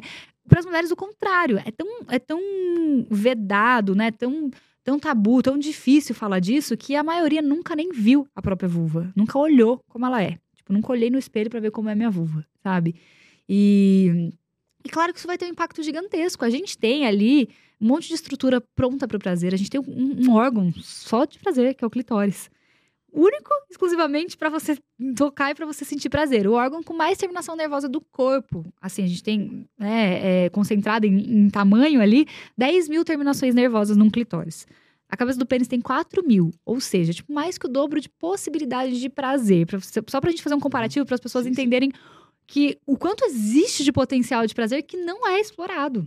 Só que a masturbação foi condenada historicamente, religiosamente, centenas e centenas e centenas de anos. Então, por isso que isso é um pânico muito grande hoje em dia para as pessoas. Mas ela é a ferramenta mais importante para você conhecer o seu corpo, para você saber como você tem prazer, que intensidade, que velocidade, que quantidade de toque eu gosto, como, onde eu gosto, né? Como funciona melhor para mim, não só no genital, mas também o corpo todo, né? A masturbação, ela tem que também ser um processo muito além de tocar o genital, né? Mas de, tipo, ir despertando lugares no seu corpo, para que quando você vai trocar com alguém, né? Quando você vai viver a sua sexualidade compartilhada com outra pessoa, você saiba disso, né? Quem se masturba sabe quanto tempo demora pra... Qual, qual, o que falta pra chegar lá, qual é a posição, que jeitinho eu dou, como que eu peço pra pessoa fazer, como que eu peço pra pessoa... O ritmo Peça que tá funcionando. Que fale também, né? Que fale, fale pra outra pessoa. Não tenha medo em falar. Sim. É, eu falo que não tem que ser um guia de G P S, né? Vai pra direita e vai pra esquerda. Não é isso. Mas, né? Mas compartilha, né? Super. E tem muitas maneiras de você comunicar isso, né? Tipo, eu falo pras pessoas assim, é, não precisa ser, tipo, mais rápido, mais devagar, ou mais não sei o quê. O seu corpo já pode demonstrar. O ritmo que você movimenta seu quadril já tá demonstrando pra pessoa que você quer uma coisa mais rápida, ou que você quer uma coisa mais lenta. Ou se você, a pessoa tem muita dificuldade de entender, você pode literalmente falar, nossa, eu gosto tanto quando você faz devagar. Eu gosto tanto quando você mexe sua mão assim. Eu gosto... Me dá tanto tesão. Mudou a forma, mudou a forma da, da orientação, né? Sim, você dá um reforço assim, positivo, né? Eu falo na positividade, uma correção. Sim. É reforço positivo sim, isso, sim, né? Sim, sim, eu sim. falo assim, refor- é, reforços negativos, eles são importantes quando é uma, um limite seu, né? Então, ah. óbvio, né? Você não precisa ser fofa com quem tá rompendo um limite ali que você não quer. De aí, não, tipo, não quero e ponto, acabou. E acabou. Não, é não. Hum. Mas quando você tá tentando ajustar a sua vida sexual, o caminho pelo reforço positivo é muito bom. Porque você dá feedbacks pós-sexo de maneira super sexy, super legal. Ou até durante o sexo, que é... Você me deixa louca quando você faz assim. Ou eu fico muito assim quando você faz assado. Você tá já dizendo pra pessoa que você gosta. Sem precisar falar mais pra direita, mais pra esquerda. Ou você pode sutilmente também tocar a mão da pessoa, movimentar ali junto com ela. Direcionando. Direcionando e conduzindo aquilo de uma, de uma maneira interativa e sexy, né? Bom, isso super é possível de acontecer. Mas é importante. É importante se conhecer pra poder compartilhar. Pra pessoa poder, junto com você ali, pra você aumentar a sua sensibilidade também, né? Então, se tocar, ter orgasmo, também aumenta a sensibilidade da região, né? Então, também é pra saúde íntima, interessante que você leve mais sangue ali, que você é, acorde essas, essas terminações nervosas ali, né? Que você toque elas. E, e isso é uma coisa que não é exclusiva de quem é solteiro. É, masturbação não deveria ser considerada em âmbito nenhum uma traição ou algo que é só de gente que é solteira. Porque existe uma sexualidade que a gente vive com a gente. E uma sexualidade que a gente vive compartilhada. Uhum. E essa que a gente vive com a gente, ela, ela é muito pessoal. Ela não precisa, não pertence ao outro. Né? E não precisa pertencer. E, e você querer viver ela não quer dizer que a outra não é legal. Uhum. Né? Quer dizer que você tá investindo em você, em se conhecer, em olhar pro seu corpo, em tocar seu corpo. E, às vezes, você não quer transar porque a interação do sexo é emocional também, psíquica. Sim. Às vezes você só quer gozar, e aí você só quer se masturbar, né? Ou às vezes você, não sei, não quer ter a troca com a pessoa naquele momento. E tá tudo bem, sabe? Tipo, tá tudo bem. São momentos muito diferentes da sexualidade, né? A masturbação era um momento nosso e que deve ser preservado. E os casais que têm melhor vida sexual a longo prazo são os casais que sabem isso. Que sabem qual é a sexualidade que é minha e qual é a sexualidade que é compartilhada. Neste meu universo eu vivo a minha sexualidade, meu prazer, eu me toco, eu assisto alguma coisa, eu leio, sei lá, eu escolho o que me estimula aqui. E, e aí eu vou pra compartilhar com outra pessoa no momento em que eu sinto que é compartilhável uhum. a sexualidade. E não ser agendado também. Pode ser agendado. Pode ser agendado? Pode ser agendado. Pode. Isso é um, isso é um mito que a gente é um tem mito. Da sexualidade, mas que é interessante a gente quebrar. Ah. O que que acontece? Quando a gente fala de sexo agendado, ele não necessariamente quer dizer nove e meia da manhã a gente vai transar. Tá. Mas ele quer dizer que a gente vai separar um espaço na agenda para dedicar aquilo. Tá. Porque o que acontece? A gente tem essa crença de que as coisas têm que ser espontâneas. Só que numa rotina, às vezes as coisas não vão ser espontâneas. Se você tem um monte de coisa pra fazer, um monte de trabalho pra entregar, filho em casa andando pra lá e pra cá, é, um monte de responsabilidade. Às vezes, se você não ativamente separar um tempo na sua agenda para a sua vida sexual, você não vive ela. Não vive ela. Que às vezes você precisa manejar se essas crianças vão estar dormindo ou não. Você precisa manejar se você terminou suas entregas de trabalho ou não. Então eu falo pras pessoas, o agendar, ele é algo que a gente faz no começo de relacionamento. A gente faz date. O agendar é um date. Né? Então não é isso, né? Despertador tocou, tira a calcinha e vamos, vamos, lá, vamos lá, que vira de lado que a gente vai transar. Não é isso. Mas é, qual tempo da minha agenda eu dedico a isso? Ao sexo, à sensualidade, à troca, né? Então, assim, são dates, na verdade, que não precisa ser dates de ir, pode ser, tem casais que gostam de ir pra um lugar, né? De, de separar um espaço na agenda pra ter um jantar. Mas, tipo, qual é o seu date? Desligar o celular, de repente, as crianças estão dormindo, as crianças foram pra casa de alguém. Então, a gente separou três horas ali da nossa noite, duas horas da nossa noite, da nossa tarde, da nossa... Pra nós. Pra nós. Em que eu não tenho outras interferências, em que minha cabeça vai estar aqui. Vai transar? Não sei, às vezes vocês são tão cansados, só vão dormir de conchinha. Mas é um espaço reservado pra isso, sabe? É um espaço reservado para o afeto e para manter e nutrir a sexualidade dentro do casamento. Então, eu acho que não tem problema marcar, sabe? Eu acho que eu, eu, eu sou super a favor, como sexóloga, das pessoas terem um espaço na agenda para, para, para o sexo. Diferente de despertador tocou, tira a calcinha e vamos transar. Uhum. É mais você se dedicar. Então, eu já sei que sexta-feira é o nosso, o nosso momento. E aí, pode ser que dê tudo, dá tudo errado, a gente brigou o dia inteiro uhum. e não vai transar. Não. Mas, sei lá, vamos, vamos ficar junto, vamos ver um filme, vamos conversar sobre o que a gente brigou, sei lá. Mas reserva. Mas reserve, sabe? Casais, a longo prazo, precisam muito do espaço do, do sexo na agenda, porque senão não faz. Não faz mesmo, a gente não se organiza. E o sexo acaba sendo algo que a gente vai deixando pra lá, né? Porque perto das outras coisas, ele vai tendo uma função menos importante do que botar ordem em algumas coisas às vezes. Então, eu acho importante ter esse espaço. Com que idade começa a falar so- sobre sexualidade? Educação sexual começa desde sempre. É, eu acho que a gente tem que sempre entender que quando a gente tá falando de educação sexual, a gente tá falando de sexualidade e não sexo. Que também, embora a gente confunda, né, são duas coisas diferentes. O ato sexo é uma coisa que a gente só vai falar com adolescentes, né? Sexualidade é algo que a gente vai falar em qualquer fase da vida. Deixa eu tomar um gole só pra... Fica à vontade. Aliás, chama a Luísa e a Loida pra brincar as duas aqui agora, que a gente vai abrir no final do podcast pra perguntas. E eu tenho perguntas também de umas amigas que me mandaram. Então, o que, que é sexualidade? Sexualidade é os meus afetos, como eu me entendo no mundo, a minha relação com o meu corpo, consentimento, limites... É, descobertas de sensações, tudo isso é sexualidade, orientação sexual, papel de gênero na sociedade, tudo isso faz parte do combo sexualidade. E isso precisa estar na nossa educação sexual desde sempre. Sexo, não. Então, como é a educação sexual? Eu vou ver qual a idade dessa criança, né, dessa pessoa com quem eu tô falando, e qual é o conteúdo adequado para ela. Com dois anos de idade, eu não estou pronta para saber posições do Kama Sutra, certo? Mas eu posso saber como chama minha vulva.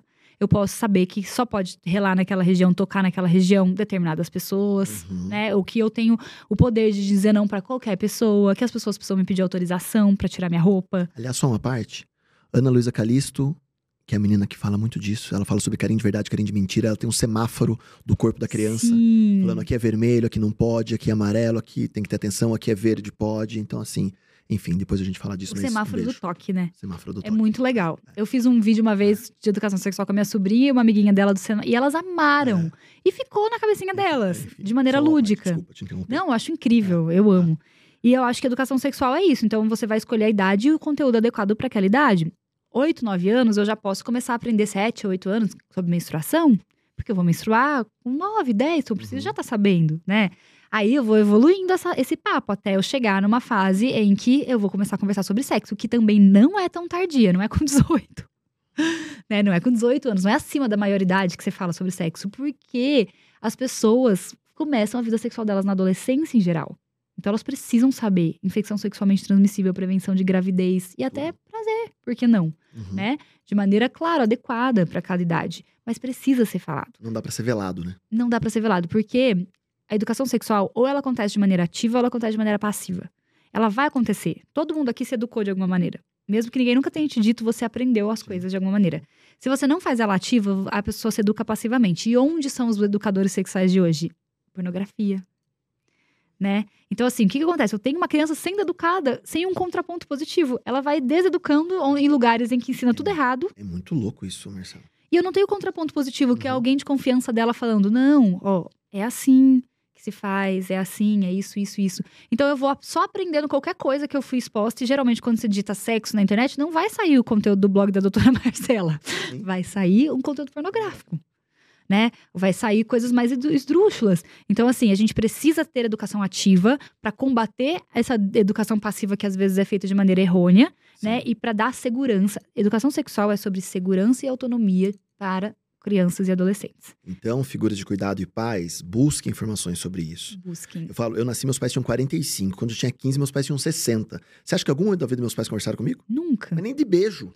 E nem, e nem devem ter recebido nada. Orientação. Isso é um... E mesmo os meus irmãos que, que... Enfim, eu sou caçula de seis irmãos. A diferença são de quinze anos. Eu tinha quinze, meu irmão tinha trinta. Mas nunca teve uma conversa, porque não pode. Sim. Como que eu vou falar? De... Então, assim... E aí você aprende isso aonde? E isso não muda nos dias de hoje. Você isso. vai aprender onde? Na escola? Sim. Um amigo que acha que tem mais experiência que você, porque ele, ele perdeu a virgindade semana passada. Então, ele já é um cara experiente, ele vai te falar... Porra, não é assim... Né? Então, então, o diálogo é importante pra cacete nesse sentido, né? Os Eu fico pais revoltado. Precisam ser... Os pais têm que se educar pra conversar, mas a gente também tem que bater na tecla que educação sexual é uma questão de instituição, tá? Sim. É, é escolar, sim, sim, é institucional. Sim, sim. Porque ela precisa ser feita tanto, por tanto, profissionais sim. capacitados. Meu filho tem cinco anos. Uhum. A reunião de abertura do ano letivo esse ano com a professora foi uma questão de sexualidade. Falou, olha, na fase agora... Eu não sei, eu não vou, posso falar uma grande merda agora. Não sei se é das quatro, dos quatro ao seis, dos cinco ao sete, sei lá. É a fase que ele vai se tocar e você não vai falar não. É a fase que ele vai começar a descobrir o corpo dele. É a fase que é, ele vai brincar e talvez tenha um prazer ali. Você não pode impedir, você tem que deixar ele conhecer. Você pode desviar a atenção dele. Aí ele tá colocando a mão, enfim... Pô, vamos brincar de jogar futebol? Mas eu não vou falar pra ele, não, não coloque a mão. Sim. Então assim, eu ouvi... E, e meu filho estuda no colégio católico. Né? Legal. Conservador pra cacete, hum. né? Que as irmãs andam pelo colégio. Aí eles falam assim, pô, existe essa preocupação, porque tem que existir. Sim. E aí, eu, né? Ah, quem pode tocar, quem não pode tocar. E é uma briga, né? Eu, eu sou divorciado, então é uma briga que eu tenho muito com a mãe dele. No sentido de, quem tá vendo ele pelado? Quem tá dando banho nele? Hum. Ele pode tomar banho, ele conhece, ele entende, enfim. Eu, mas eu acho que isso é uma troca que vem... Que vem, que, que lógico, dentro de casa existe, mas a instituição tem um papel fundamental disso. Sim. Né? Tem que ter, né? Tem que ter. Porque dentro de casa, assim, por mais boa vontade, nem todo mundo tá preparado pra ter essa conversa, nem todo mundo tem informação coerente pra sim. ter essa conversa. Sim. Então, assim, eu acho que os pais têm que se educar sim, porque as perguntas vão vir. As situações do dia a dia vão acontecer e você tem que saber mais ou menos como lidar com aquilo ali, uhum. né? Mas o papel de educar mesmo, assim... Tá na mão das instituições. E a gente precisa apoiar que a educação aconteça na escola. Porque a maior parte dos abusos hoje infantis acontecem dentro de casa. Sim. Né? Mais de noventa por cento. Então, assim, quem defende essas crianças? Quem vai educar elas sexualmente dentro de casa? Então, elas não têm essa opção, né? Então, elas precisam da educação. A gente vê um monte de relato de criança que descobriu que estava sendo abusada porque ouviu na escola uma palestra. Ouviu alguém falar na escola. Que era até né? então era um carinho de mentira.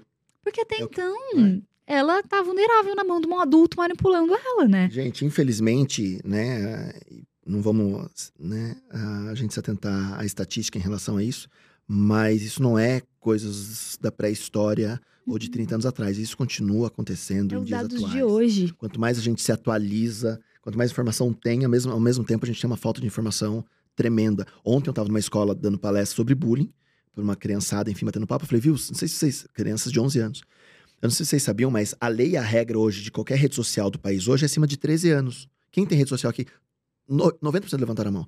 Falei, pô, vocês já mentiram a data de nascimento pra, pra entrar na rede social. Pra ver o quê? Porque não tem filtro. Uhum. Então a criança pode ver algo e aquilo se tornar uma verdade absoluta. Sobre sexo, pornografia, violência, o que for. E aí dentro de casa não tem esse diálogo. Aí na escola também não tem essa orientação. Porra! Então, a gente, a gente na verdade... Porra, né? Eu acho que hoje, com as redes sociais, ainda tem que intensificar mais ainda essa, esse, esse rolê de ser na escola e ser em casa, porque a gente tem que combater. É o que eu te falei. Sabe o que eu te falei? Que você falou, ah, qual que é o seu maior desafio hoje? É, trabalhando com sexualidade do que era lá atrás? Porque hoje eu combato desinformação também. Além de levar a informação que era o que eu fazia lá atrás, eu fico combatendo desinformação. E eu, é a mesma, a mesma lógica. Só que eu faço isso com adultos. Mas assim, você tá... Você tem que combater a desinformação. Então, como eu vou combater a desinformação? Levando informação e, e fazendo essa criança entender que aqui é um ambiente acolhedor e que ela pode confiar em mim para tirar essas dúvidas. Ela pode confiar em mim para perguntar se o que ela viu na internet faz ou não sentido. Né? E saber como contar, e saber o que falar, e saber que Sim. pode falar. Se os adultos têm uma dificuldade enorme de falar hoje de sexualidade, uma dificuldade enorme de falar de sexo, uma dificuldade enorme de falar do corpo, quem dirá esse adulto com uma criança, né? Então, até tem, uma, tem um, um meme que fala que a criança chega pra mãe e fala: mãe, o que, que é sexo? E a mãe não sabe como explicar, e fica ali toda, toda pra tentar explicar o que é sexo, e ela tenta, ela fala dela, moda, é o namoro, é o beijo, não sei o que, tal, tal, tal. Mas por que você quer saber isso? Ah, porque no papel da escola veio escrito aqui, sexo, M ou F? Sim. Tem uma, tinha uma propaganda, alguma coisa que era assim também, que a menininha tá na cozinha e fala: mãe, o que que é virgem? Aí ela também fica, nossa, dá um rodeio lá, não sei o que. Aí ela, e extra virgem? Do azeite. É sensacional. Então, é, isso é um ponto mas, importante. Mas, mas é, as pessoas não sabem nem como informar e já Sim. julgam, tem o pré-julgamento. Entendo por quê. Exato. Eu falo muito disso, na, né, quando a gente tá batendo um papo. Por que que você quer saber disso? Uhum. Da onde veio essa informação? Essa Vamos é entender? A primeira pergunta. Agora, beleza. É esse o retrato? Beleza, agora a gente vai pra próxima etapa, vamos falar disso. Eu falo assim, ó, se pros pais que eu não sei o que fazer, existem algumas coisinhas que você pode fazer que já vai ajudar muito. A primeira, não tratar isso como um assunto super velado, ou quando a criança trouxer alguma coisa, não fazer disso um grande momento de pânico, né? Sim. Tipo, porque aí ela vai entender que é uma coisa que ela não pode falar. Eles e aí vai ser muito mais legal atenção. Falar. E é muito mais legal o errado, é muito legal o choque. Ou ela não vai falar. Ou, não vai falar. ou ela não vai também. falar. Né? Depende da, da criança. Sim, tem criança sim, sim. que é mais desafiadora sim, sim. e tem criança que nunca mais vai tocar no assunto. Uhum. Daí é entender primeiro o que, que ele quer saber. Porque é isso, às vezes é o azeite que é extra virgem. É o signo. Sabe? É o signo de virgem. Então assim, ah, filho. Tipo, ah, mãe, o que, que é tal coisa? Ah, boa pergunta. De onde que você ouviu isso? O que, que você já sabe sobre esse assunto? Porque também você consegue mapear até onde ela já sabe. Porque hoje a gente tem internet, então a gente tem dificuldade de saber até onde a criança e o adolescente já sabe sobre a temática, né? Então o que, que você já sabe sobre isso? Isso já foi um ponto que você deixou ela entender que você está disponível para conversar, que ela pode falar e você já vai dar uma mapeada do que que funciona, o que que vai, qual que vai ser a sua resposta ali. Se você se sentir muito inibido de continuar, fala, legal, eu preciso pesquisar mais algumas coisas, a gente volta a ter essa conversa daqui a pouco. E aí você vai se educar, ou você, ah, filha, é interessante sua pergunta.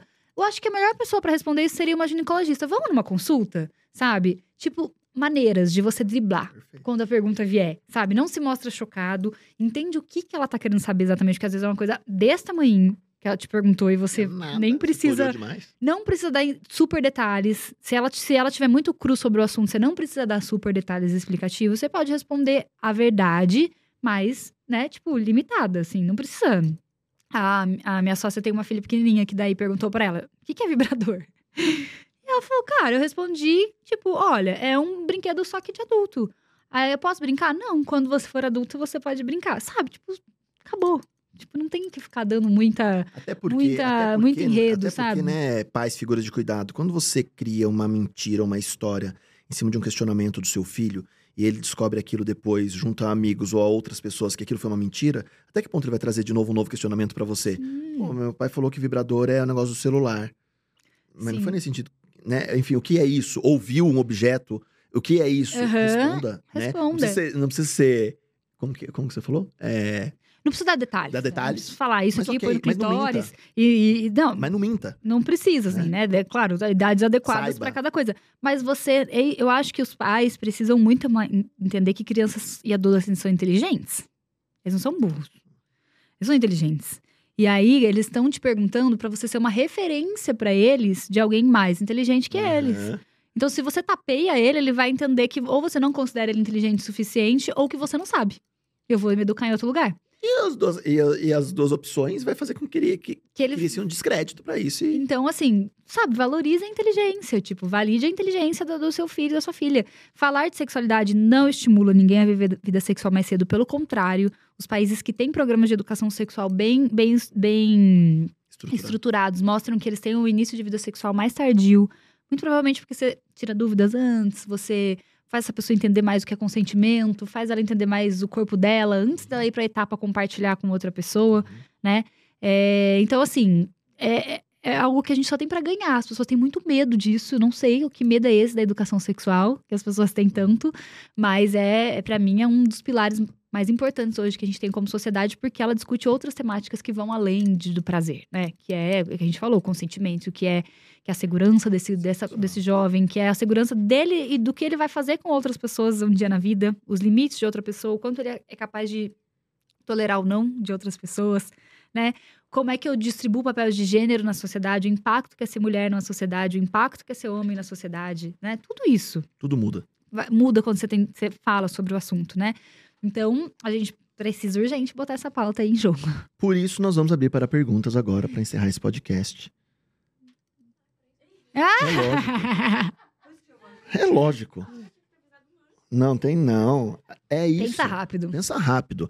Uma amiga perguntou... Sim, minha amiga quer saber. Minha amiga quer saber. Meu amigo perguntou... Uma amiga perguntou. Uma amiga ah, perguntou. Fala, fala comigo para eu repetir no microfone. Ma, vem, quer falar no microfone? Ma, tem uma dúvida de nomenclatura, fala. É, D S T, hoje a gente fala I S T. Isso. D S T ou I S T? Mudou o termo? Pergunta. I, IST significa, significa infecções sexualmente transmissível e D S T, doença sexualmente transmissível. Entre você ter uma infecção e ter a doença, a diferença é a manifestação de sintomas. Então, às vezes, eu tenho a infecção e não tenho sintoma nenhum. E é por isso que a gente mudou a nomenclatura, porque muitas infecções as pessoas carregam sem sintomas e não sabem tratar ou diagnosticar porque elas não têm sintoma. Então, é, é essa é a mudança. Então, existem doenças sexualmente transmissíveis, que é quando eu manifestei sintomas, mas hoje a gente trata como infecções, porque H P V, por exemplo, homens não têm sintomas em geral. E é uma das infecções sexualmente transmissíveis mais prevalentes que a gente tem. Então, a gente trata assim para... É uma nomenclatura médica, né? Pra, pra poder ficar mais fácil as pessoas entenderem que mesmo que elas não tenham nada, elas precisam rastrear e tratar. Nossa, que pergunta... É, profunda. Eu tava, vai vir, ia vir uma coisa assim. Eu não vou dar nomes, tá? O da barba, que atrás do vídeo, pra você também serve isso, viu? Eu, tá eu olhei e falei, gente, ah, cadê a barba? Pô, a, tá no meio da pergunta, safado. Que, olha. Pergunta pra adolescente. Quando o filho adolescente não toca no assunto. Olha isso. Tá, então, é por isso... Aham. Uhum. quinze anos não toca no assunto. Por isso tem que começar cedo, né? Sim. Uma mãe perguntou aí. Uma mãe aí perguntou. É, ter um diálogo de sexualidade é super difícil na adolescência, porque eles têm muita resistência a se abrir, né, sobre a temática, assim. Tem muita Sim. vergonha do tema. Mas eu acho que não tem uma outra... Ela vai ser desconfortável, mas eu acho que precisa rolar uma conversa que é...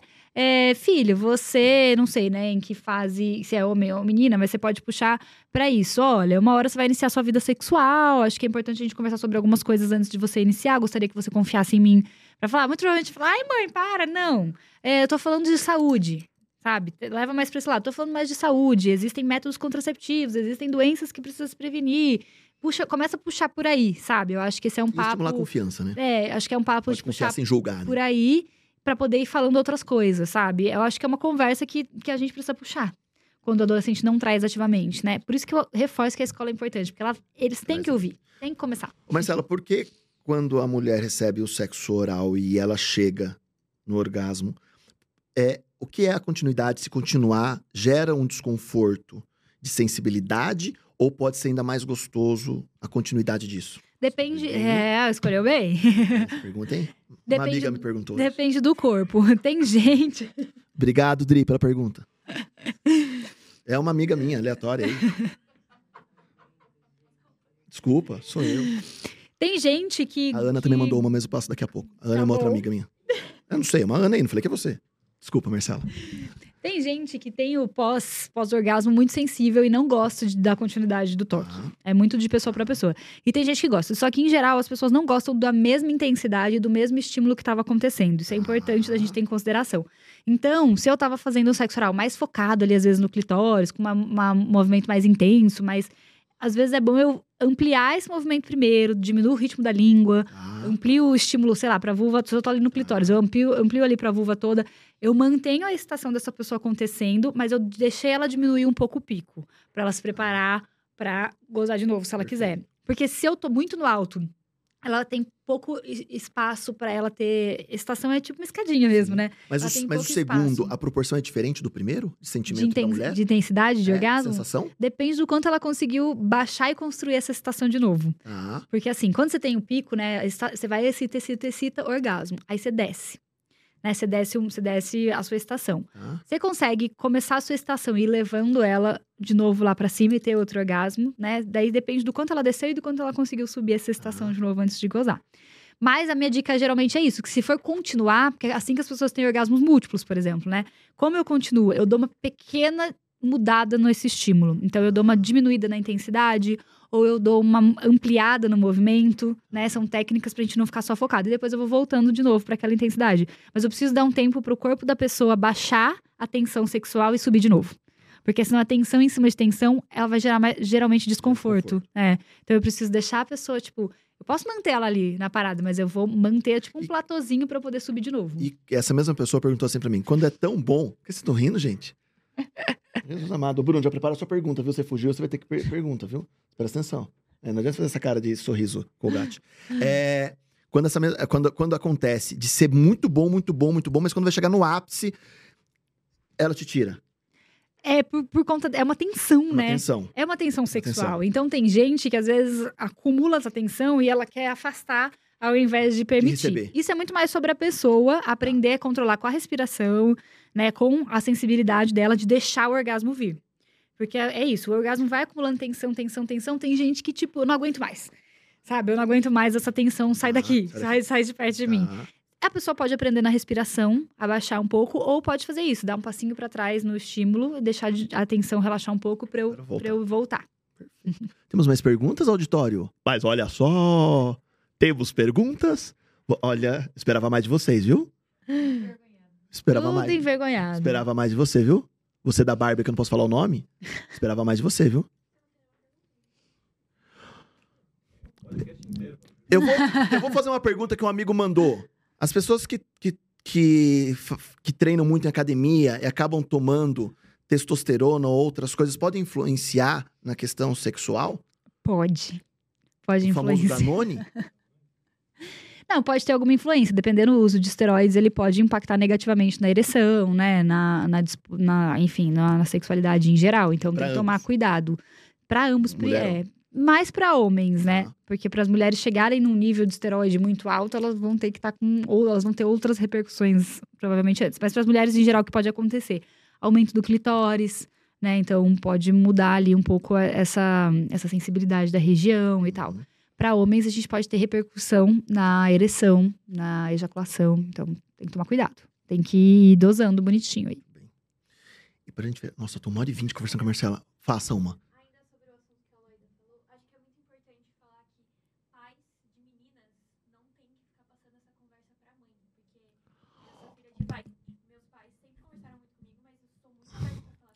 Ó, oh, que legal.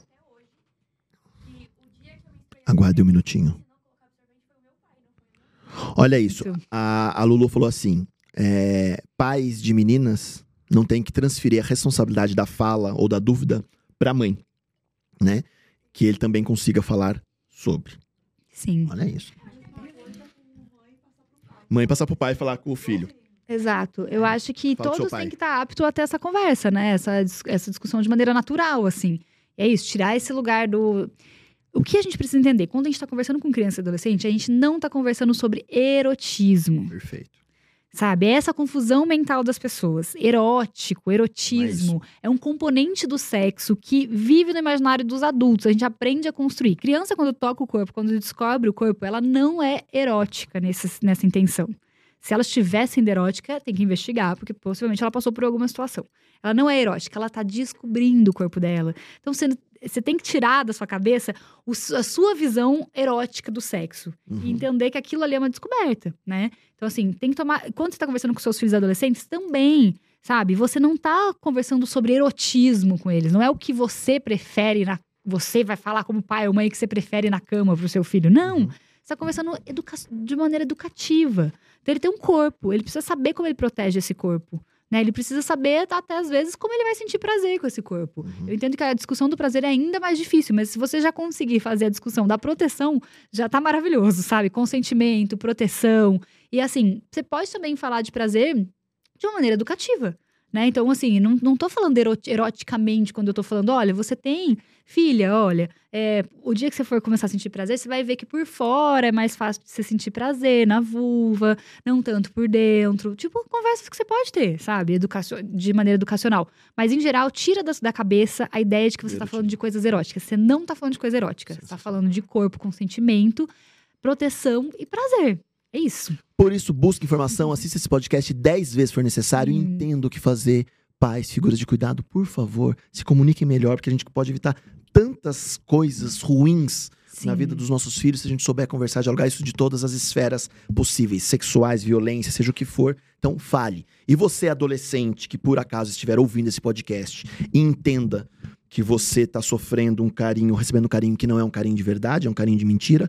Não tenha medo de procurar alguém para você falar sobre o tema, e talvez esse alguém pode ser o seu educador na sua escola, a sua coordenação, a sua direção, uma pessoa de confiança para você falar sobre o tema também. Não tenha medo de falar se você não sabe se aquilo é certo ou é errado. Fale. Inclusive profissionais de saúde, né? Isso. Você tem direito a ter consulta médica sem, sem precisar do acompanhamento dos seus pais, se você é adolescente. Sim. Então você pode passar por uma consulta e conversar com a sua ginecologista. Se você achar que uhum. não tem espaço em casa para nenhum tipo de diálogo, né? Você tem esse direito e ela tem o dever de guardar sigilo sobre a, sobre a sua seja, consulta. Não tenha vergonha. Não tenha Fale. vergonha. Marcela, obrigado. De nada. Mas antes de ir embora, eu quero duas coisas. Sim. Uma, que você fale rapidamente do café ah. e do nome, porque eu achei sensacional. A parte de design, de móveis, de tudo, fantástico. Quero conhecer. Sim, muito. Por favor. Achei fantástico mesmo, pelo que eu vi na, nas redes sociais. Falei, cara, que bom gosto, que incrível. E sobre Magics. É, Magics. A Magics. É, é a mesma coisa, né? A Magics, Magics é a marca central. Central. Eu tenho uma marca hoje, que é uma marca de produtos eróticos em gerais, né? De vibradores. Não só de produtos eróticos, mas é uma marca que eu falo que ela é uma impulsionadora de ferramentas para o prazer. Então, a gente faz muito conteúdo de educação, é muita coisa assim. E também tem os produtos lá para quem quer materializar em casa, é isso. Então a gente tem vários vibradores legais, tem livro, tem lingerie, tem vela, tem um monte de coisa para quem quiser. Magics de mágica em inglês. Sim, Magics, Magics. De, de magia, gente. Tem muito essa, essa coisa de...